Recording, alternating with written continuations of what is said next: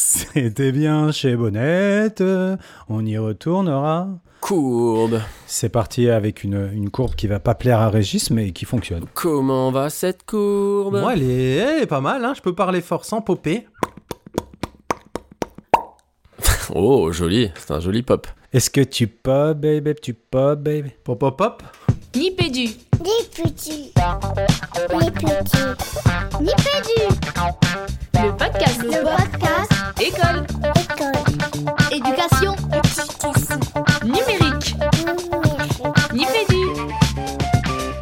Nipédu. Nipédu. Hey, joli coup de flûte. Bienvenue dans Nipédu, saison neuf, épisode six. On est en février deux mille vingt-deux, je crois, si je ne me trompe pas. Euh, et on est toujours trois. De l'autre côté du micro, j'ai Jean-Phi et, et, et Fabien. Salut Jean-Phi. Salut Régis. Tu as la forme? J'ai la super forme. Et Fabien, comment, comment ça va? Mais je suis à fond, salut les gars. La petite question, pour se lancer tout de suite, puisqu'on est un podcast qui parle, je crois, je crois de numérique, quelle est ton actu numérique du moment, monsieur Aubard? Eh ben écoute, j'aurais aimé vous parler de comment j'ai nettoyé mes AirPods avec la pâte à fixe, euh, comment j'ai été heureux de découvrir, de découvrir mon interface Notion en français, ou les nouvelles fonctionnalités de chez Google, mais alors là, je vais aller me faire taper dessus par les poditeurs, donc j'ai préféré euh, vous parler des cahiers pédagogiques. Tiens, ça fait longtemps qu'on n'a pas parlé de nos copains, qui euh, propulsent un dossier des cahiers pédagogiques sur Enseigner avec le numérique, donc on vous mettra les liens dans l'émission. Nous, on y sera peut-être, les garçons, je sais pas.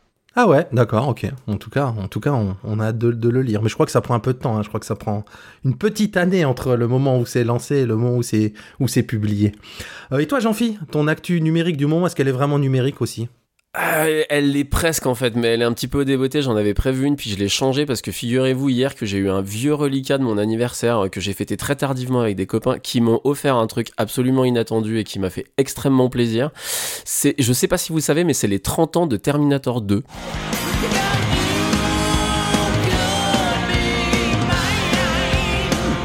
Euh, et ils ont sorti un coffret absolument fou euh, avec euh, bah, bien évidemment le film, énormément de bonus, euh, la B O sur vinyle, plein de trucs et euh, voilà. Alors c'est pas tout à fait numérique mais ça l'est quand même un peu et ça m'a surtout fait très plaisir et puis c'est une vraie actu donc, euh, donc voilà. Merci Jean-Philippe. Euh, moi ma petite actu numérique du moment c'est un truc très très geek hein. J'ai testé euh, enfin j'ai un, j'ai, un, j'ai un enfant gamer dans la maison un vrai gamer et du coup euh, j'ai découvert Stream Deck, je sais pas si vous voyez ce que c'est, ce sont des petits boîtiers avec des, des raccourcis là, pour gérer ses jeux en ligne, ses, ses, ses lives sur Twitch etc, mais j'ai découvert qu'on pouvait en faire une utilisation euh, productivité et j'ai surtout découvert qu'il existe une appli Stream Deck. Alors j'ai, j'ai téléchargé ça sur un vieil iPad et en fait on peut y, on peut y enregistrer plein de raccourcis clavier, ça c'est, c'est contextuel, c'est-à-dire selon l'appli qu'on utilise ça va, ça va, ça va déclencher les bons, les bons raccourcis une fois qu'on les a programmés, donc je suis en train de tester, hein. Je suis pas plus loin que ça que le test mais, mais en tout cas c'est mon actu numérique du moment qui m'enthousiasme un peu, je sais pas si je vais y rester longtemps mais en tout cas euh, intéressant quoi, ce, ce Stream Deck version applicatif quoi. Euh, ben, c'est l'heure de nous donner un petit peu le, le, le sommaire de l'émission. C'est bien beau ces actus numériques, mais, mais de quoi on va parler plus sérieusement dans cette émission, Fabien? Ouais, clair, clairement, tu m'as enlevé l'adverbe de la bouche, ça va être sérieux, alors accrochez-vous à vos, à vos slips les garçons, parce qu'on va vous parler d'amélioration des pratiques en éducation ce mois-ci. Euh, Régis nous a vivement conseillé la lecture d'un bouquin qui a été euh, publié par euh, l'Université catholique de Louvain. Si je décrypte bien le sigle qu'il y a dans les notes de l'émission, je vois un hochement de, la, de tête de la part de mon copain euh, Jean-Phi. Donc on va vous parler de ce bouquin à travers des trois rubriques habituelles, F A Q du poditeur, chronique de Nipédu, F A Q de la rédac où on vous parlera tour à tour de, copains, nos cop- de comment nos copains y-run et sait et tentent et réussissent bien souvent d'accompagner les, au mieux les collègues autour de, de l'appropriation du numérique éducatif. Euh, Jean-Phi va nous parler des rapports parfois compliqués et complexes entre la recherche et la classe. Et puis, euh, côté F A Q de la rédac, on parlera de, du Graal du numérique éducatif. Avant ça, vous le savez, on aura une parole aux auditeurs. Et puis, on terminera avec une reco quatre. Cataclysmique. Eh bien, je vous propose qu'on file tout de suite vers la parole aux auditeurs. La parole aux auditeurs. Alors, je crois que c'est une vraie parole, en tout cas aux auditeurs, en tout cas une parole de vive voix, cette fois-ci, euh, à laquelle tu as, bah, tu as eu droit, Fabien. Ouais, c'était rigolo parce que c'était un échange euh, en direct, les garçons. J'ai eu euh, la chance de déjeuner et de retrouver quelqu'un dont on a déjà parlé dans un Nipédu. C'est Jean-Marc, Jean-Marc Sevin, qui travaille au Learning Planet Institute. C'est le nouveau nom du, du Centre de Recherche Interdisciplinaire de, de François Taddeï. Et figurez-vous que Jean-Marc est un power fan de Nipédu et que, eh ben, il nous a dit tout ce qu'il aimait, mais surtout tout ce qu'il n'aimait pas chez Nipédu. Donc j'ai trouvé ça génial d'avoir un retour utilisateur en direct, tout ça autour d'un, d'un, d'un, d'un repas thaïlandais qui était, qui était super bon. Donc en fait, euh, bah, je lance un appel, hein. Jean-Marc est loin des réseaux euh, sociaux, moi j'y suis aussi. Par contre, je suis toujours proche d'une bonne gamelle. Donc si vous êtes sur Paris et que vous avez envie de partager un repas, eh ben, n'hésitez pas à, à prendre contact quand même via les réseaux sociaux. Et puis après, moi je me ferai un plaisir de, bah, de partager un repas avec vous. Je trouve que c'est super sympa. En tout cas, c'était un moment à la fois convivial et instructif. Je sais pas les garçons, moi je suis à Paris pour le signaler, mais vous, peut-être que c'est aussi une initiative qui vous parle. Oh bah complètement, moi je sais pas toi Jean-Philippe, mais moi je suis prêt à partager la gamelle comme disait Fabien. Moi je suis du côté de, du côté de Nancy. Et moi je suis du côté du Lac Léman. Voilà, choisissez le plus glamour ou le plus proche de chez vous, mais ouais, ouais, avec grand plaisir. Euh, eh ben, on... pas plus vite que ça, on file vers la, la première rubrique, c'est la F A Q des poditeurs. La F A Q du poditeur. Être iron, ça peut être fun. Le roi des titres, le roi des titres des rubriques, messieurs dames. Bon, alors la F A Q du poditeur. Euh... Ah tiens, est-ce que c'est à moi de la, de la rappeler ? Est-ce que l'un de vous deux veut bien rappeler ce que c'est que que le, entre guillemets le défi que représente la F A Q du poditeur pour, pour Nipédu. Bah allez, je m'y colle. Et ben du coup, c'est, c'est juste que euh, Nipédu euh, est sur les réseaux, sur Twitter, avec une petite balise Ask Nipédu. On a même un petit répondeur à votre disposition dans les notes de l'émission. Et vous n'hésitez pas à nous contacter et à vous poser la petite question, éducation, école ou numérique, qui vous taraude et puis qu'on peut traiter dans une émission. Euh, alors c'est toujours l'un de nous trois qui prend un peu le lead, et puis les deux autres qui discutent un petit peu euh, des justement des ressources que euh, le, le, confrère, le confrère a trouvé euh, pour qu'on discute autour du micro. Voili, voilou. Ouais, c'est exactement ça. Merci, Jean-Phi. Donc, on a une question de, de Quentin. Salut, Nipédu. J'ai une question à mille euros pour vous. En tant que formateur numérique, je considère qu'une partie de ma mission, c'est de faire découvrir aux enseignants des outils et des usages du numérique qui les aident au quotidien et qui transforment leurs pratiques pédagogiques au moins un peu. D'un autre côté, en tant qu'enseignant, je mesure combien c'est compliqué de faire bouger mes propres pratiques sur d'autres sujets que le numérique. Vous dites que la F A Q du poditeur, c'est un défi ? Alors je vous mets au défi de me donner des pistes concrètes, moins tarte à la crème et théorique que le développement professionnel enseignant pour faire bouger les pratiques. Au fait, ça m'éclate de vous écouter tous les mois. Merci à vous, continuez. C'est Quentin du Puy-de-Dôme. Donc, euh, eh ben, défi, défi, défi relevé, euh, euh, Quentin. Comme le disait Fabien, on s'est penchés euh, tous les trois autour de, de ce fameux ouvrage « Améliorer les, les pratiques en éducation : qu'en dit la recherche ?» Et j'ai envie de dire que bah, la, question, euh, la question tape... Euh, tape vraiment dans, dans, dans, dans le mille pour le coup. Alors, il y a plein de questions dans ta question, là, pour le coup. Euh, il y a la place et le rôle du, du formateur. Il y a la question de, de faire bouger les pratiques et de la, de la complexité de la chose. On le lit en sous-texte. Tu parles de, de concret versus du, du théorique et notamment le, le, le côté développement professionnel. Et il y a bah, tout un volet numérique puisque tu es formateur numérique. Alors, je ne sais pas si, si c'est e-run ou fun. Euh, dans, en tout cas, j'ai, j'ai mis ça dans le titre. Donc, euh, tu, tu, tu nous le diras peut-être par ailleurs. Euh, quels quel premiers éléments donner bah, d'abord, le, quelques choix de traitement de la question. Il y a, il y a beaucoup de choses, donc, comme je le disais dans la, dans, dans, dans, dans la question. Nous, en lisant en tout cas dans le, ce, ce, ce fameux bouquin et, et, et ta question, l'objectif en sous-texte, c'est, euh, c'est pas tant de faire bouger les pratiques pour faire bouger les pratiques, pour le plaisir de faire bouger les pratiques ou pour apporter de la nouveauté et du changement. On, on, on, on imagine bien en sous-texte, c'est d'aller vers l'efficacité de l'apprentissage des, des élèves. C'est un peu toujours le, le même but ultime, quelque part. J'aime bien le dire comme ça parce que c'est vraiment l'ultime. Et il y a la question du, du, du côté, euh, du volet numérique. Alors, est-ce que, est-ce que le questionnement, il porte vraiment sur le, le, le volet purement numérique que sur la formation en, en général ? On va dire que, on va essayer nous d'y répondre, enfin d'y répondre, de donner des pistes de manière, de manière, de manière assez large. Alors, et juste le premier point, et je vous donne la parole, les garçons, hein, c'est que euh, Quentin, il parle de tarte à la crème pour le côté des, des développements pro. Bon, on peut le renvoyer, mais s'il écoute Nipédu, il y a pas mal d'épisodes déjà sur, euh, sur cette thématique du développement professionnel. On vous mettra ça dans les notes de l'émission, donc on va... On va, on va pas traiter ça complètement dans, dans, dans, dans cet épisode-ci, euh, en tout cas. Donc, je sais pas, est-ce que vous, vous avez des premiers, des premiers éléments euh, autour de, de, de, de cette question de Quentin, et puis on rebondit les uns les autres comme d'habitude, quoi, les gars. Euh, avant à, avant d'aller directement sur les, sur les pistes concrètes, il y avait des éléments de contextualisation, ou en tout cas de cadrage. Euh, je me demande, tu parlais de, de l'efficacité des apprentissages des élèves. Quentin parlait de, de faire bouger ou de transformer les pratiques. Dans le bouquin de l'Université de Louvain, on parle de, d'améliorer les pratiques.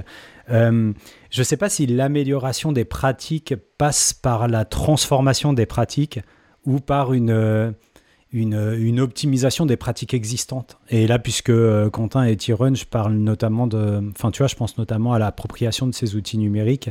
Et euh, est-ce qu'il faut transformer tes pratiques ou il faut rendre les pratiques euh, déjà en place plus ergonomique. Alors, je ne sais pas si euh, ça, c'est du jargon ou pas, quoi, mais, mais plus confortable. Ouais, moi, je veux, je veux, je veux bien rebondir là-dessus parce qu'il faut dire qu'on a bien décortiqué ce, ce, ce fameux bouquin. Il y a des points, notamment sur ce dont tu parles, euh, Fabien. Il y a, il y a deux, deux, deux chercheurs, mais Jean-Philippe nous en dira peut-être, peut-être plus aussi tout à l'heure.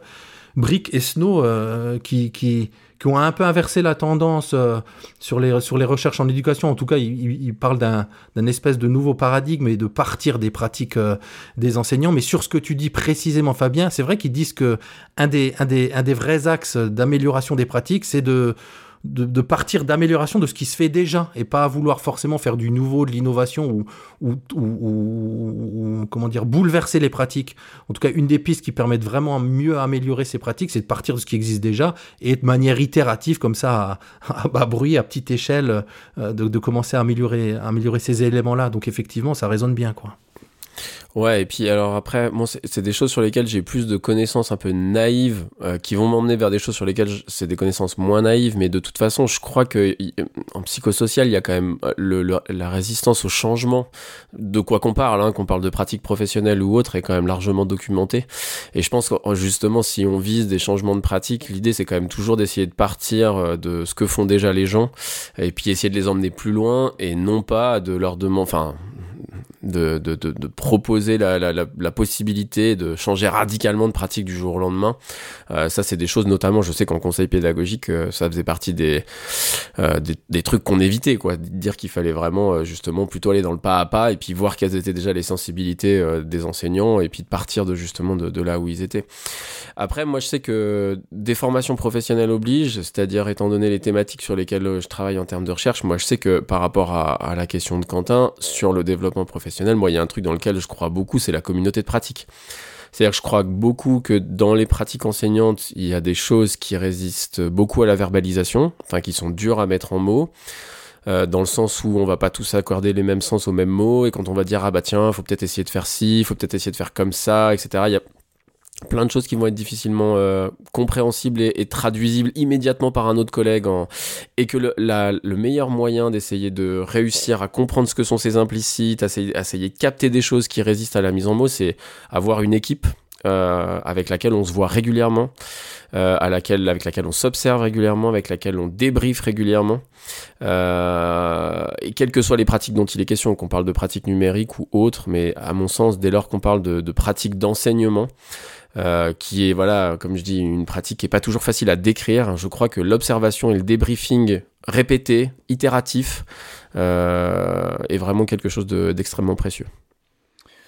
T'as dit, t'as dit plein de choses dans cette intervention. Juste si vous me permettez, les garçons, en espérant que ça, que ça ne nuit pas à, à, aux échanges, je voudrais reprendre deux définitions qui sont données sur le développement professionnel. Parce que Quentin parle de, de tarte à la crème, et c'est vrai, Régis a mis plein de références sur des Nipédu où on a beaucoup parlé développement professionnel. On vous remettra ces, ces références dans, le, dans les notes de l'émission.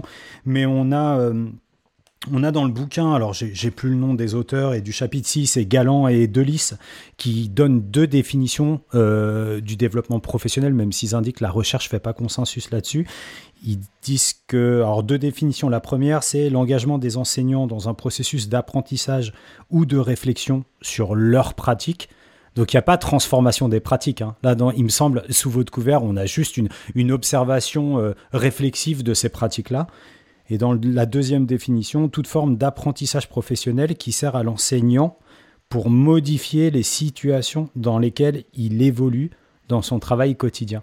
là encore, moi, je ne lis pas complètement une, une volonté de transformer des pratiques. Et c'est une façon de rejoindre la première partie de ton intervention, Jean-Phi. Alors moi, je ne serais pas tout à fait d'accord, hein, parce que dès lors que déjà dans la deuxième définition, tu as le mot « apprentissage », si tu apprends quelque chose, c'est que tu modifies euh, ton état de connaissance et que, in fine, alors quand on parle de pratique, ça va forcément avoir un effet sur les pratiques. Alors après, pratique ne veut pas forcément dire euh, euh, une action au sens observable du terme, mais ça veut, enfin tu vois, dès lors qu'il y a une, pour moi dès lors qu'il y a un apprentissage, il y a quand même une modification de la manière dont tu perçois la situation et donc de la manière dont certainement tu vas la gérer. Ouais, moi, moi, si je, si je reviens au, tu, tu, tu, on, on prend de la, de la hauteur avec le, le côté développement pro. Et t'as raison. Hein, enfin, vous avez raison. C'est important quand même de de préciser ce que ça, ce que ça peut être ou pas. Et quand Quentin dit, ah, donnez-moi des, des éléments, des, des, des, des pistes concrètes dans, dans, en, en tant que formateur pour les enseignants que, que je peux suivre, il y a quelques éléments quand même ultra concrets, je trouve, qui sont donnés ça et là dans le, dans, dans le bouquin et qui résonnent avec ce que, ce que, que tu dis là, euh, Fabien, et, et Jean-Phi aussi d'ailleurs.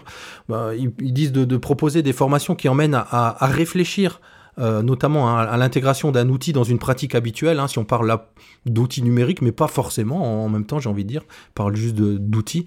Donc euh, ça rejoint aussi c- cet élément de, de, de, de, de... On se développe en réfléchissant à quelque chose, pas juste en, en, en, en tentant de le faire, voilà, on, on a eu un, un espèce de regard réflexif sur sa pratique. Il y a, il y a aussi l'élément de... Enfin, le fait de devoir s'intéresser euh, aux attentes, aux motivations des, des, des, des enseignants, et évidemment pas vouloir plaquer... Euh, Euh, quelque chose, on reviendra peut-être hein, sur euh, tout le, comment dire, tout, toute la, la, la grande thèse, euh, en tout cas la thèse générale du bouquin qui, qui consiste quelque part à dire que bah, ni les grandes réformes, ni, euh, ni, les, les, ni les, les, les, les preuves scientifiques, ni le développement professionnel en tant que tel, ces trois grands éléments qui sont changés, qui sont censés euh, impulser des changements en, édu- en éducation ne, fon- ne fonctionnent vraiment, et on en revient pour le coup vraiment à la... Au, au niveau du terrain, au niveau de l'enseignant, avec ces éléments que, que je donnais là, sur s'attacher à leurs attentes, à leurs motivations, qui peuvent être du coup super localisées. Et il y a un élément qui, qui, qui a l'air de marcher fort, en tout cas qui est, qui est euh, comment dire, étudié, euh, qui est, qui est euh, documenté en tant que tel, c'est le, le coaching individuel. Ils le disent vraiment comme ça, quoi. Donc là, on parle même plus. Alors je je saurais pas dire, peut-être Jean-Phi saura dire le, la nuance qu'on, qu'on peut mettre à coaching individuel ou à formation individuelle, mais visiblement, le, le côté individuel, ça augmente vachement la, la mise en œuvre effective de nouvelles pratiques. Donc ça, ça c'est quelques, on va dire quelques petites pierres à la manière du petit poussé d'éléments concrets pour Quentin, quoi. Enfin, je pense. Et, et je voulais boucler euh, le deuxième point de ta première intervention. Euh, je, suis, je fais des digressions de ouf. Il faut pas me mettre sur des enregistrements le matin, hein, les garçons, parce que je pète le feu, quoi. Tout à l'heure, tu parlais des, des enjeux de, de l'apprentissage coopératif. Euh, Jean-Phi, dans le bouquin, on a un, on a un article qui est dédié de, de bûches et halles. Et, euh, et il, il, le titre, c'est « Apprentissage coopératif, décalage entre enjeux pragmatiques et idéologiques ». Donc, on ne va pas le déplier ici, mais, mais intéressant d'aller jeter un coup d'œil. Et il y a notre, notamment une partie qui est dédiée aux au freins. Et sur les freins, euh, sur l'apprentissage coopératif, il y a des choses autour des valeurs des enseignants et, et des choses autour de l'investissement qui représente un frein, euh, un frein non négligeable. Juste pour terminer avec ce, avec ce point-là et pour repartir dans les, éléments, euh, dans les éléments pratiques. Et moi, sur les éléments pratiques à apporter à Quentin, je me suis dit que euh, observer l'enseignant pour comprendre ses pratiques et savoir quels étaient les, les leviers de, d'amélioration, c'était intéressant, enfin c'était fondamental. Il y avait aussi toutes ces questions environnementales avec euh, la caractéristique euh, des écoles et avec euh, ce qu'ils appellent dans le bouquin l'environnement euh, politique. On sait qu'en ce moment les D H G sont en train de se décider, donc ça c'est des, ça, c'est des éléments importants. Est-ce qu'on dispose matériellement des moyens de, de pouvoir être dans un contexte serein et euh, accepté et acceptable de, de développement euh, des pratiques. Et sur, euh, sur les caractéristiques des écoles, je trouve que c'est, c'est aussi important pour toi, Quentin, quand tu arrives dans une école, en tout cas, c'est pas moi qui le dis, c'est les auteurs du, du bouquin dont on vous parle, de bien identifier quel est le, le climat de travail euh, dans l'école, quelle est la capacité euh, des équipes pédagogiques euh, dans laquelle s'inscrit le travail du collègue que tu vas accompagner, euh, à accepter des changements des routines, euh, est-ce qu'il y a des logiques de travail collaboratif impératifs, comme le disait tout à l'heure Jean-Philippe, qui sont installés, et puis voir un petit peu quelle est la, la, la posture du directeur, parce que tout ça, si on en croit les, les résultats de recherche qui sont concaténés dans le bouquin dont on vous parle, ça influe énormément sur la façon dont le collègue va pouvoir être plus ou moins poreux à, à accepter ce que tu vas lui proposer. Jean-Philippe ?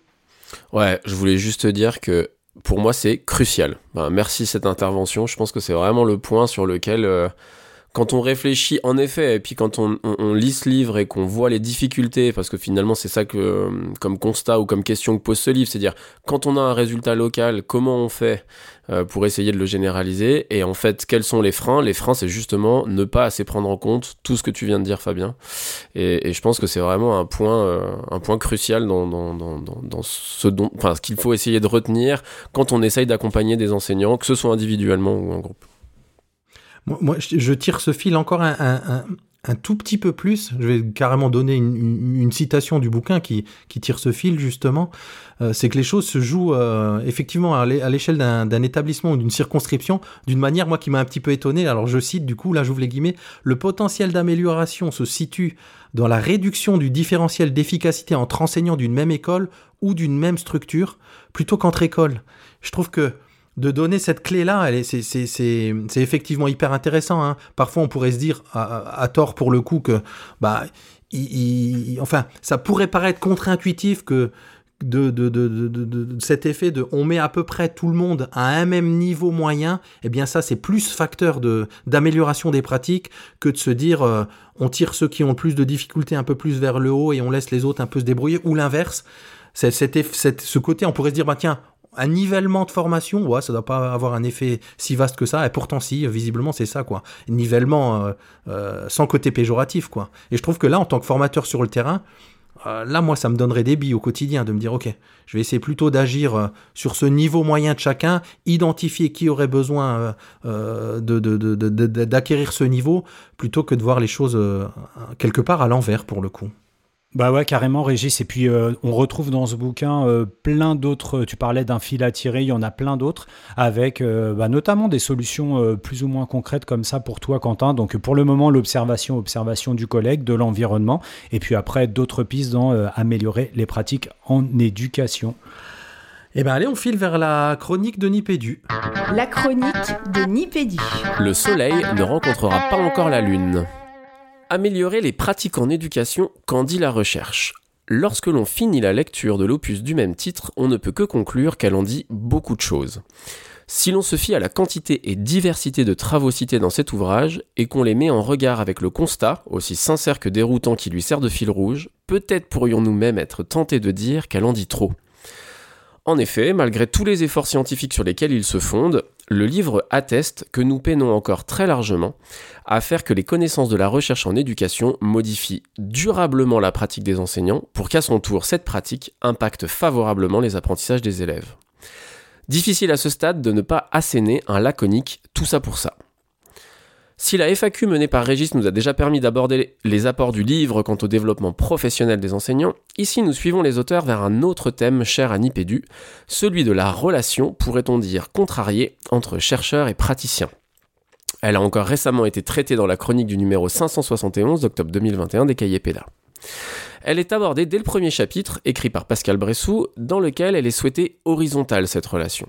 Jusqu'au dernier chapitre, coécrit par Michel Janos et Frédéric Nobrière, où est étayée la difficulté de son horizontalité effective de par les lacunes de la formation des enseignants en termes de recherche. Au milieu, d'autres avis avec des nuances parfois implicitement désignées par des dénominations so chic. Design-based research, evidence-based research, practice-based evidence, autant de variations autour de qui, d'entre la preuve ou la pratique, entendre donc d'entre le chercheur ou l'enseignant, doit se baser sur le travail de l'autre. Retenons aussi que derrière ces dénominations se cachent des présupposés bien différents quant aux méthodes de recherche utilisées, quant au type de preuve auquel on peut prétendre et à la valeur de ces preuves pour la pratique. Ainsi, c'est une large majorité des paradigmes qui existent en recherche en éducation qui sont représentés dans ce livre et qui partagent donc, dans leur large majorité, un constat d'échec. Bien sûr, le livre se veut force de propositions et d'analyses pour aller de l'avant. Citons alors les directeurs de l'ouvrage. Début de citation. Pour les auteurs, autant la formation des futurs chercheurs que les règles entourant la promotion en carrière ou le financement de la recherche devraient être revisitées pour promouvoir sérieusement et à long terme l'implication des universitaires dans des activités de recherche qui font une large place à la collaboration avec les acteurs de terrain. Les règles et logiques qui prévalent dans un champ d'activité ne sont pas toujours compatibles avec celles de l'autre champ. Et sans une remise en question authentique de ces dernières et des infrastructures qui les maintiennent, les auteurs questionnent notre réelle capacité collective à générer des connaissances permettant d'améliorer les pratiques éducatives. Fin de citation. Si ce constat d'incompatibilité s'ancre très pertinemment sur le fonctionnement structurel des deux champs d'activité, je reste quelque peu sur ma faim, ici et dans l'ensemble du livre, quant à une incompatibilité de fond qui me paraît largement passée sous silence. Le chercheur, par essence, effectue un travail d'analyse. Il trouve un sillon, les émotions, les inégalités sociales, les interactions en classe, les objets d'apprentissage, le numérique ou que sais-je encore, qu'il creuse toujours plus finement. L'enseignant, tout autant par essence, effectue un travail de synthèse. On repense au multi-agenda de Dominique Bucheton, fréquemment évoqué chez Nipédu, qui modélise les nombreuses dimensions que l'enseignant gère en situation. Le caractère découpé, discret, dirait-on, des différentes entités traitées en recherche, y deviennent un tout continu. Et tout le défi de la rencontre entre chercheurs et enseignants réside, me semble-t-il, dans la manière dont l'impact très localisé du chercheur sur la pratique de l'enseignant ne peut pas, à moyen ou long terme, finir simplement noyé par tous les autres aspects de sa pratique. Alors, faciliter structurellement les collaborations peut en effet être un point de départ pour relever tous les défis quant à la manière dont faire peser la recherche sur les pratiques. Mais encore faut-il reconnaître ces défis, et je ressors de ce livre avec la déception qu'il soit passé à côté de celui qui me paraît le plus grand, et que même deux millénaires de philosophie n'ont pas résolu. Comment faire se rencontrer l'analyse et la synthèse. Jolie, jolie fermeture de, de, de chronique, Jean-Phi. Alors, effectivement, il euh, y, y, y a un constat d'échec sur, euh, sur plusieurs éléments, mais pas complètement. Et d'ailleurs, je crois que bah, la rubrique suivante euh, va nous le, le prouver. On file pour le coup vers la F A Q de la rédac.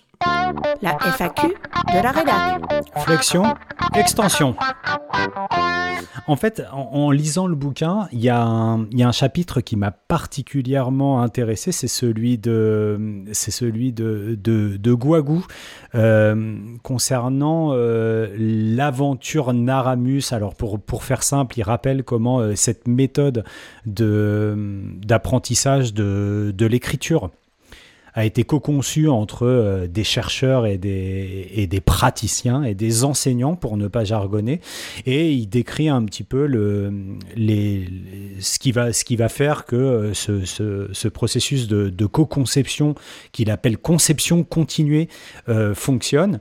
Et, euh, et, et je le crois sur parole, hein, je vais le croire sur parole. On va voir ce qu'en pensent euh, Régis et Jean-Phi. Je sens venir le low kick un peu de Jean-Phi derrière, mais, mais moi je le prends comme argent comptant. Moi je comprends et, pas, et je, je fais pas de low kick moi jamais. Et je me suis posé la question, et je vous la pose à vous les garçons, en, parce que c'est plus facile de déléguer la réflexion que de réfléchir soi-même. Je me demandais s'il existait un objet pédagogique et numérique, parce que je me suis dit qu'on était quand même chez Nipédu et que si on parlait pas numérique, Régis allait nous taper sur les doigts.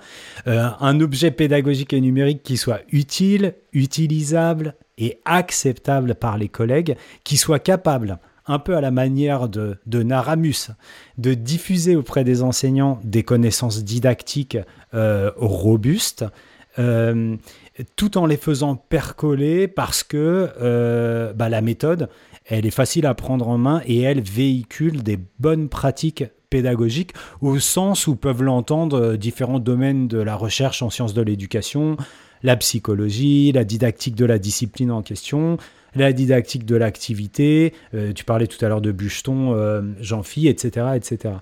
Donc en gros, enfin euh, voilà, moi je, je, je, je me suis amusé à lister euh, des, des propositions euh, numériques, ou en tout cas des propositions basées sur le numérique ou des artefacts Euh, numérique. Alors, artefact, ça veut dire objet, hein, des objets numériques. Ça va, euh, monsieur Jargon Master, c'était bon, euh, objet. Euh, du genre, euh, bah, je sais pas, la classe inversée dans la manière où, où la portée euh, inversons la classe.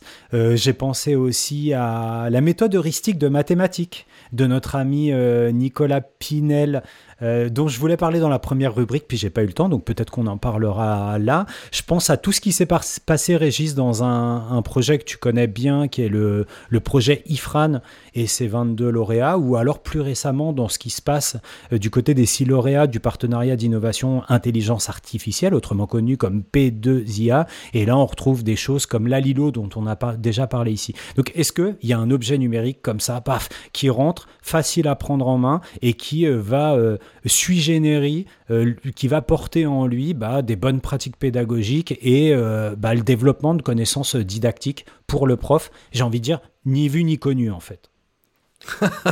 Je vois un doigt qui se pointe vers moi. Moi, la réponse euh, en trois lettres, c'est non. Si je te fais clore le débat, non. Alors effectivement, dans tout ce que tu décris, euh, Fabien, les comment dire les les conditions et notamment le fait que que que que cet objet, cet artefact euh, véhicule de de de de, de bonnes pratiques pédagogiques. Alors pour le coup, ça veut dire que c'est un objet vraiment complexe. Hein. Euh, quand on dit objet, là, tu disais artefact. Euh, c'est et, et, et vu les, les exemples que tu donnes, euh, qui sont qui sont super variés, quoi. C'est-à-dire qu'on a l'association de d'objets numériques, d'objets papier, mais accompagnés de formateurs ou de formations. Donc, euh, c'est quelque chose de comment dire, un espèce d'objet. Euh, ouais, vraiment, j'ai, j'ai pas d'autre mot pour le coup que que complexe. Donc qui dit complexe, dit il véhicule, il véhicule pas de lui-même ses, ses, ses, ses, ses, ses, ses bonnes, de, de bonnes pratiques en tout cas. Et l'exemple du, du Naramus euh, euh, que tu donnes pour le coup, c'est, c'est typiquement ça quoi. C'est un, un espèce de, une espèce de pratique associée à des objets qui est tellement euh, euh, euh, complexe qu'effectivement, il faut tirer les bons fils pour se dire, voilà, voilà comment que ça marche, voilà sur qui ça peut fonctionner, et voilà comment on peut le diffuser à, à, grand, à, grande, à grande échelle. Et pour ma part, j'avoue aller un peu dans le sens de Régis. Alors, c'est moi qui ai pointé un doigt vers Régis après la question de Fabien, parce que euh, vu que numérique, j'avoue que c'est quand même plutôt vous qui êtes plus calé, euh, et, et en plus moi j'avoue je, donc je, je, je, j'abonderai d'autant plus dans le sens de Régis en élargissant la question non pas que sur le, la question du numérique, mais parce que justement j'ai l'impression que ce chapitre fait un peu l'hypothèse euh, que le plus dur c'est le développement de l'outil et que ce développement-là, il est vraiment à faire ben, lo- enfin, voilà, avec une petite communauté de pratiques, justement, comme on pouvait le dire tout à l'heure, en tout cas avec des, des, des partenaires locaux, enfin une équipe qu'on constitue, puis on fait des allers-retours, et puis on affine, et cetera. Et que une fois que ce travail-là est fait, et s'il est bien fait, euh, c'est facile de, de, de, d'élargir, et de, de, enfin, de, d'élargir le, comment dire, l'empan, Euh, où, où l'outil pourrait être utile, que c'est facile de, d'aller le donner dans une autre école, dans un autre, dans un autre département, dans une autre académie. Alors que, comme on le disait un peu plus tôt euh, lors de la, de la F A Q du poditeur, euh, quand on répondait à Quentin, euh, quelque part, euh, un des enjeux, c'est justement le climat, le contexte, et cetera. Et pour moi, un, le point le plus difficile, en fait, quand on essaye de développer un outil et de faire en sorte qu'il puisse être utilisé par le plus grand nombre, Euh, c'est pas son développement dans, avec un petit groupe de personnes, c'est vraiment, euh, c'est, c'est vraiment le changement d'échelle quoi, euh, et le fait qu'il puisse être diffusé et utilisé par tous parce qu'il va se confronter à énormément de paramètres auxquels il n'aura pas été confronté lors de son développement. Et je pense que c'est, c'est pour ça que j'aurais tendance à, à vouloir dire moi aussi non, et en plus pas que dans le numérique quoi.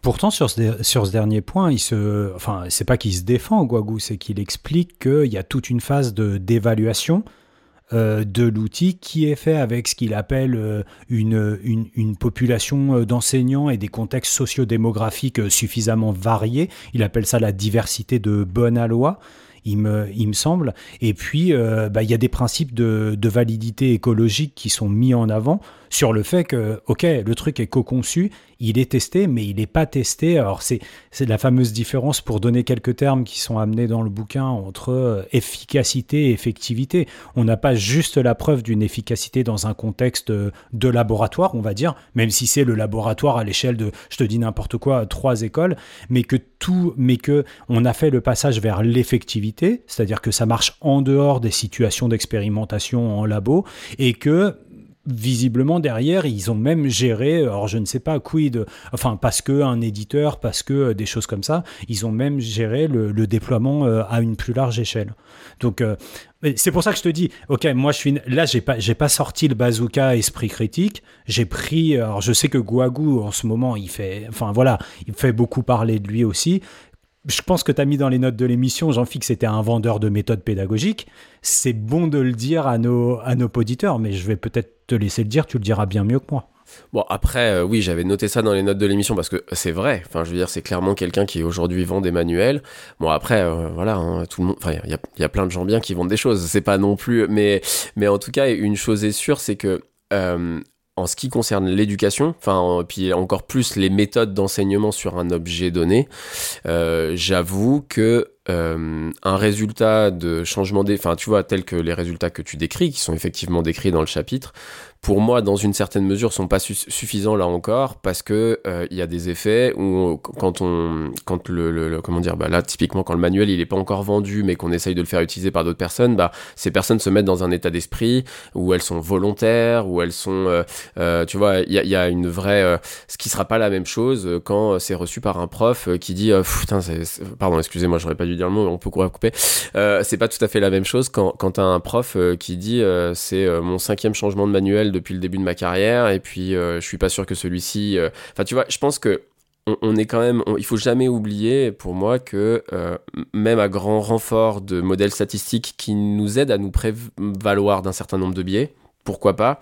euh, mais qu'on est toujours sur de l'humain, sur des phénomènes humains, euh, où euh, ce genre de méthode, surtout euh, quand on en vient à parler de... Donc ce genre de méthode de validation de l'outil, et quand on en vient à parler du fait que cet outil puisse être utilisé par, euh, je sais pas, par, par bah voilà, devenir euh, le, l'outil qui est soutenu par le programme du ministère de l'Éducation nationale, euh, il y a toujours des paramètres qui rentreront en ligne de compte dans son utilisation, dans son application, qui feront que ce sera... à mon sens, à mon sens, j'insiste, jamais une panacée, jamais. Moi, ça me fait penser, au, et c'est aussi l'objet là, de, dans ce chapitre et d'autres, du, de la notion d'implantation, où ils explicitent le fait, et si on reste sur cet exemple de, bah de, de, de, de Naramus, par exemple, ou de n'importe quel autre objet ou méthode, disons, alors c'est sûr que sur le papier, tout fonctionne, enfin sur le papier, voilà, ça a été testé, ça fonctionne, il y a une validité externe pure, euh, tous les éléments pour la meilleure mise en œuvre possible, avec les meilleurs effets possibles sont dans la, dans la méthode, n'empêche que dans la mise en œuvre de la méthode, euh, si je dis pas de bêtises, c'est ce qui concerne un peu le, le, l'implantation, on la met chacun de manière plus ou moins quantitative et qualitative en, en place, et pour le coup, ben, ça fractionne d'autant plus son, quelque part son, son, son, son efficacité. Dans un monde idéal, une méthode même, on va dire, scientifiquement approuvée, qui a l'air de, de parfaitement fonctionner, ben, n'empêche que dans sa mise en œuvre au quotidien, on n'est jamais au plus près de, de, de l'effectivité, sauf, sauf pour le coup à être, à être vraiment accompagné au quotidien pour aller chiner les, les, les, les, les éléments d'amélioration ou les, ou les éléments sur les on peut taper à côté, et là pour le coup on sort pour moi, enfin on est de nouveau dans cette espèce d'objet euh, ultra complexe qui forcément ne peut pas, ne peut pas être fonctionnel en, en, en lui-même. Puis voilà, je vais me permettre du coup de, en plus même de, d'aller complètement dans ce sens-là et puis de le reformuler d'une manière un peu parente à ce que j'ai pu dire dans la chronique précédente, c'est-à-dire qu'en fait je doute pas du fait qu'il y ait une validité de l'outil par rapport à potentiellement la meilleure présentation possible ou la, me- la, la meilleure méthode possible par rapport à l'enseignement de ce contenu donné, mais l'enseignement n'est jamais que Euh, la transmission d'un contenu, c'est aussi une gestion euh, de, d'élèves avec euh, leurs affects, leurs sentiments, c'est la gestion des preuves, enfin tu vois, il y a tout plein de paramètres qui font que tant bien même on a entre les mains euh, une méthode qui serait potentiellement la plus efficace, je pense qu'il y a plein de leviers, enfin euh, il y a plein de, de freins, au contraire d'ailleurs, qui font que euh, ce sera pas la solution ultime, et voilà, je crois que c'est... Tout à l'heure, euh, tout à l'heure, on a parlé euh, suite à la, à la question de Quentin des, des facteurs extérieurs ou en tout cas environnementaux que sont euh, l'école ou les, les politiques éducatives, quelle que soit l'échelle de ces politiques. Là, euh, Régis a parlé de l'implantation. Juste pour revenir et pour donner des éléments de langage autour de ce concept, Régis, donc les, l'implantation, ce qu'on appelle implantation dans le bouquin, en tout cas, sont les mécanismes d'adoption euh, de ces méthodes, on va dire, par les profs. Donc tu parlais de quantitative et qualitative quantitatif, donc quantitatif, ça veut dire à quel rythme ils vont avoir recours à la méthode, et qualitatif, c'est quel degré de détournement, ou en tout cas de, d'appropriation, dans le sens où l'entendaient les concepteurs, il va y avoir par rapport à la méthode. Et là, on recentre, et on va boucler avec les, les questions de Quentin, et, et avec ce que disait Jean-Phi sur le, le côté humain, et du coup très difficilement euh, euh, maîtrisable, c'est, euh, c'est toutes les caractéristiques qui concernent les enseignants qu'on n'a pas abordées. Et, et dans le concept d'implantation, il y a trois dimensions, hein. C'est est-ce que l'enseignant sait faire ? Est-ce que l'enseignant peut faire ? Donc là, ça renvoie plutôt au contexte environnemental, le, le milieu dans lequel il évolue, et est-ce que les enseignants veulent faire ? Mais, mais j'ai l'impression que, que là, on fait un pas de côté par rapport à, en termes de conception et d'évaluation de la méthode, de la manière dont on va pouvoir mettre toutes les chances de notre côté avec cette méthode pour qu'elle soit un maximum effective et appropriable par les collègues. Et du coup, j'ai, j'ai envie de vous renvoyer à... À la, à la première question pour les deux trois minutes qui, qui nous resteraient, c'est est-ce que vous, à date, vous voyez, alors non pas cette solution pédagogique numérique miracle euh, qui, euh, qui puisse euh, faire que les enseignants développent leurs pratiques, mais, mais qui s'en approchent, ou en tout cas où vous vous dites, il y a des choses à creuser, moi je trouve que c'est bien pensé, au moins sur un des aspects de la méthode. Et je pose plutôt la question à toi, Régis, parce que tu es plus connaisseur de, de, effectivement de, de cet environnement-là. Alors, c'est, là, là, là, posé comme ça, tu vois, je vais, je vais, je vais donner un exemple très, très terre à terre et qui ne répond pas complètement à la question et en même temps, si, ça m'évoque ça. C'est-à-dire que euh, on parlait d'artefacts, on parlait d'outils et, et plus de méthodes. Je prends l'exemple du T B I, tu vois. Euh, ce serait le niveau... Euh, Euh, ce serait l'exemple, à, quelque part, à niveau minimal et pas tant que ça. C'est-à-dire que quand tu mets un T B I en classe, il y a ce côté, euh, euh, comment dire, affordance, enfin, ce que, ce que le T B I en lui-même apporte et qui, qui a l'air d'être minime et en même temps qu'il n'est pas tant que ça. Je vais prendre un exemple tout bête, c'est bon, bah, quand, quand je l'utilise au quotidien, bah, je peux enregistrer, je peux faire une capture écran de mon T B I que je peux, par exemple, bah, envoyer tiens, aux élèves absents, que je peux partager à distance, que je peux euh, réafficher le lendemain, tu vois. Ça, c'est presque induit par l'outil. Et du coup, c'est des... Alors, on est, on est dans le minima hein, de, de, de changement de pratique. N'empêche que, et là, avec le, le double sens du mot pratique, bah, il y a le côté ultra pratique au quotidien. Mais je trouve que l'exemple est à la fois parlant, parce que j'ai l'impression qu'il est très concret, mais on voit à quel, à quel faible niveau il, il, il, il se joue, quoi, hein. Donc, euh, je sais pas si j'ai répondu à la question, mais en tout cas, j'ai l'impression que, que, que ce genre de... de, de, de, de, de De, de, de, d'exemple et à la fois ultra concret et en même temps rend super humble sur le degré de, de, de, de, de, de transformation quelque part. Ouais, mais ce sont des transformations assez fondamentales et c'est rigolo que tu parles de, de T B I parce que je suis en train de travailler avec une collègue qui s'appelle Cécile Lalanne et que je salue. Donc je, je spoil un petit peu un article qui sera publié sur le site Être Prof où elle explique comment euh, euh, Activi Inspire, donc sur les tableaux prométhéens, donc on est plutôt sur du T N T, T B I, V P I, lui a permis de, d'intégrer euh, facilement la démarche d'investigation. T'as vu, je l'ai dit en français, euh, Jean-Phi, la démarche d'investigation dans ses cours de techno. Et, et, tout, et c'est le T B I qui a été ce vecteur de transformation avec un fort niveau de, je sais pas, on pourrait dire affordance pédagogique, mais là j'entends Jean-Marc qui dit c'est encore euh, un mot trop compliqué, quoi. Voilà, ça rend facile l'appropriation de, de, de, cette, de cette démarche, c'est l'outil qui le permet avec une transformation euh, à bas bruit, j'ai envie de dire, pour paraphraser quelqu'un qu'on aime bien. Mais pour elle. Mais pour elle. C'est-à-dire ? C'est-à-dire qu'il y, bah, y aurait d'autres gens qui n'auraient peut-être pas l- sa sensibilité à ce type de matériel ou à ce type d'outils euh, ou, à cette, à, ou à cette approche pédagogique qui est euh, le, la démarche d'investigation et qui ferait que cette porte d'entrée qu'elle, elle a trouvée ne fonctionnerait pas du tout pour quelqu'un d'autre ou dans un autre contexte. Ouais, et, et en même temps, tu vois, et ça rejoint la, ma, ma, ma F A Q du poditeur, euh, et en même temps, c'est une bonne clé d'entrée pour, euh, euh, pour, pour, pour, pour commencer. C'est-à-dire qu'on a tendance, enfin moi j'ai l'impression, hein, quand on veut de, installer un T B I ou un outil comme ça, je vais rester sur cet exemple, hein, dans un établissement, on a tendance à vouloir montrer, regarde, c'est interactif, tu peux créer des exercices avec des, des, des trucs qui coulissent et machin, et finalement très peu s'en servent de cette manière-là parce que, bah, parce que ça prend du temps et que c'est compliqué à faire. Tandis que si tu donnes cette petite entrée de juste dire, bah, hey, ça te permet de projeter ton document Word et de le sauvegarder et de, le, de, de, de, de l'utiliser en lendemain, j'ai l'impression qu'il y a ce tout petit bras de levier là qui, qui, qui, qui, qui, qui donne une piste et qui est largement plus, plus diffusable pour le coup quand même, assez simplement, contrairement à ce que tu sembles dire, Jean-Phi, quoi. Et du coup, j'ai l'impression qu'on boucle et on revient sur la question de Quentin avec cette technique du pied dans la porte, Régis, ou du premier plus petit pas possible, où on se dit que c'est peut-être ça le début de, de l'amélioration des pratiques. Ouais, soyons humbles. J'ai l'impression que c'est un peu une conclusion, tu as raison. Euh, je vous propose qu'on file, pour le coup, ben, vers la, la reco de la rédac. La reco de la rédac. Ça peut pas arriver. Kate, dites-moi que ça peut pas vraiment arriver. J'ai entendu dire qu'il y a quelque chose qui vous chiffonne. Nous avons découvert une très grosse comète. Oh, bravo. Qui se dirige droit sur la Terre. Cette comète, c'est ce qu'on appelle une tueuse de planètes. Pour l'instant, je propose qu'on patiente et qu'on avise. Qu'on patiente et qu'on avise. On patiente. Et ensuite on avise. Il y a une première phase où on patiente et ensuite on digère. Ça, c'est la phase où on avise. Alors la reco de la rédac, les gars, on va faire la... j'ai envie de dire la, la pluie et le beau temps au, au cinéma. On va vous parler de, de, de, de, d'un film euh, qui s'appelle Don't Look Up. Euh, j'ai, j'ai envie de dire, si vous n'en avez pas entendu parler les dernières semaines ou les derniers mois, c'est que vous vivez dans une grotte, hein, comme dit, comme, comme dit l'expression.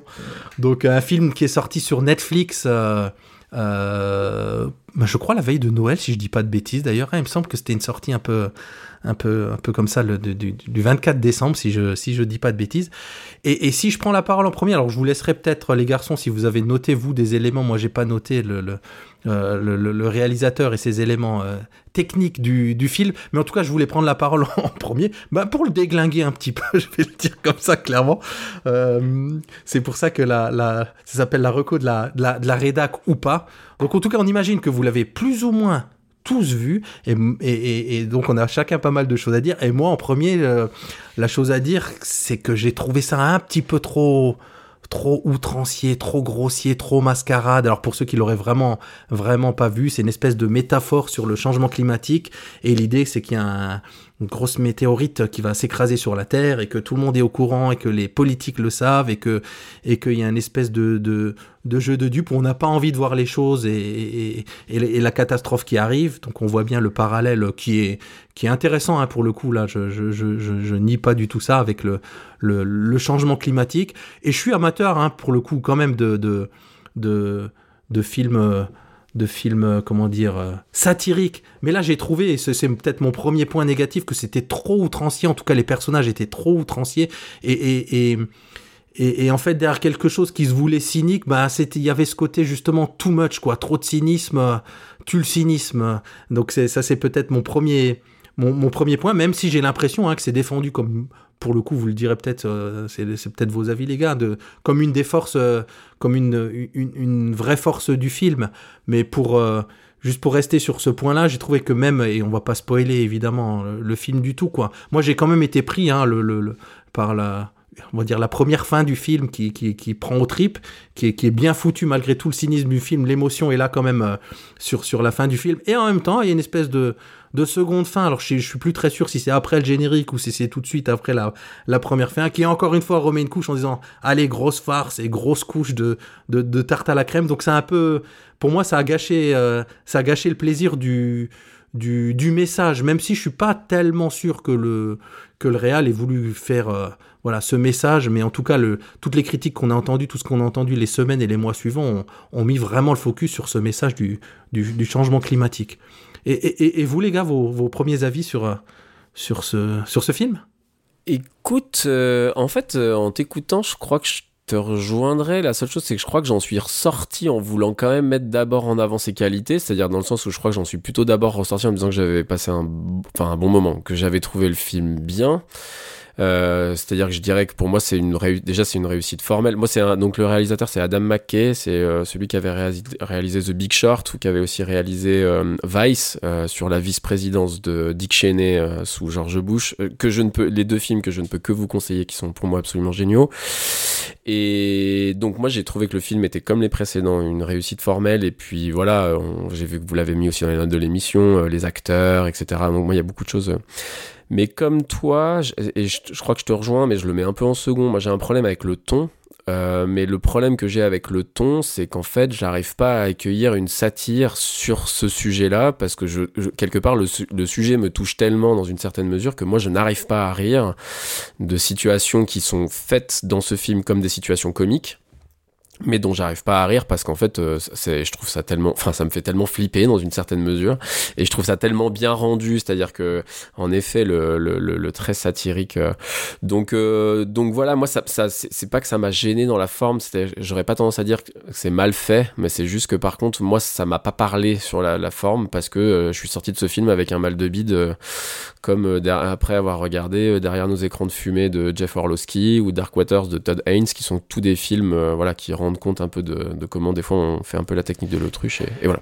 Euh, on, c'est vrai qu'on a marqué plein de trucs dans les notes de l'émission, on va passer sur ce qui a été dit dans notre, d'autres médias par ailleurs. Moi juste pour, euh, juste pour faire le lien avec, avec le bouquin dont on vous a parlé tout au long de l'émission, et notamment un, un un article que moi j'ai trouvé plutôt pas mal dans le bouquin de, de Levan et, et Berger, où il y a cette expérimentation autour de, euh, vous savez, alors, je sais plus si c'est la place des émotions dans les cours, ou avec cette exposition en Suisse justement, euh, justement Jean-Phi, et, et, et plutôt que, tu parlais de la métaphore Régis entre... Euh, Enfin, plutôt, tu parlais de la métaphore entre euh, le changement climatique et cette, cet astéroïde qui va venir s'écraser sur la Terre.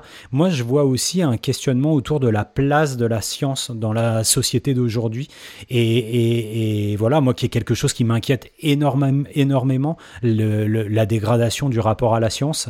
Et je trouve que c'est quelque chose qu'on, qu'on retrouve de façon perlée dans le bouquin. Donc, euh, donc voilà, en sachant que pour moi, ce film, c'est un peu comme un test de Rorschach. D'ailleurs, c'est pas moi qui le disais, c'est Guy Medfort hein, de, de M. Le Mag qui, qui disait que voilà, c'est un test de Rorschach, c'est une grosse, ce sont des grosses taches d'encre asymétriques ce film, et chacun peut y voir ce qu'il veut, y mettre ses peurs, ses joies, ses, ses, ses espoirs, même s'il y en a quand même pas beaucoup dans le film, et, euh, et voilà, bon, moi c'est un film que j'ai, que j'ai plutôt aimé, que je recommande pour toutes celles et ceux qui n'auraient pas eu encore l'occasion de, de le voir, notamment pour vous faire une idée entre le j'aime pas ou j'aime que vous avez entendu aujourd'hui. Euh, bon Eh bien, il nous reste quoi ? Il me reste à mettre une petite musique de fin pour dire que... On en profite pour remercier Anne-Cécile Caléjon, qui réalise toujours et encore les, les croquis-notes, les sketch-notes de Nipédu que vous voyez circuler sur les, sur les réseaux. N'hésitez pas à aller voir son, son compte Twitter, anne tiret cécile tiret caléjon point com, si je ne dis pas de, de bêtises. On remercie aussi euh, Lenny Création Sonore pour la création bah, des jingles et du générique que vous entendez en ce moment même. Puis je crois qu'on se dit dans, à dans un mois, les gars. On se dit tout à fait ça. À dans un mois, les garçons, et d'ici là, gardez la pêche. Et crachez le noyau.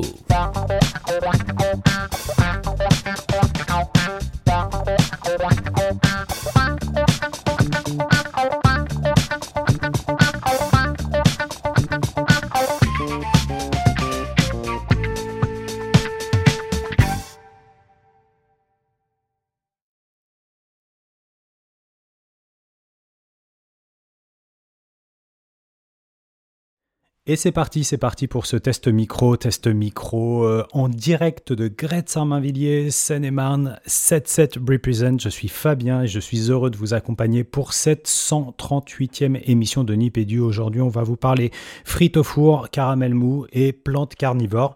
Euh, Régis, comment vas-tu ?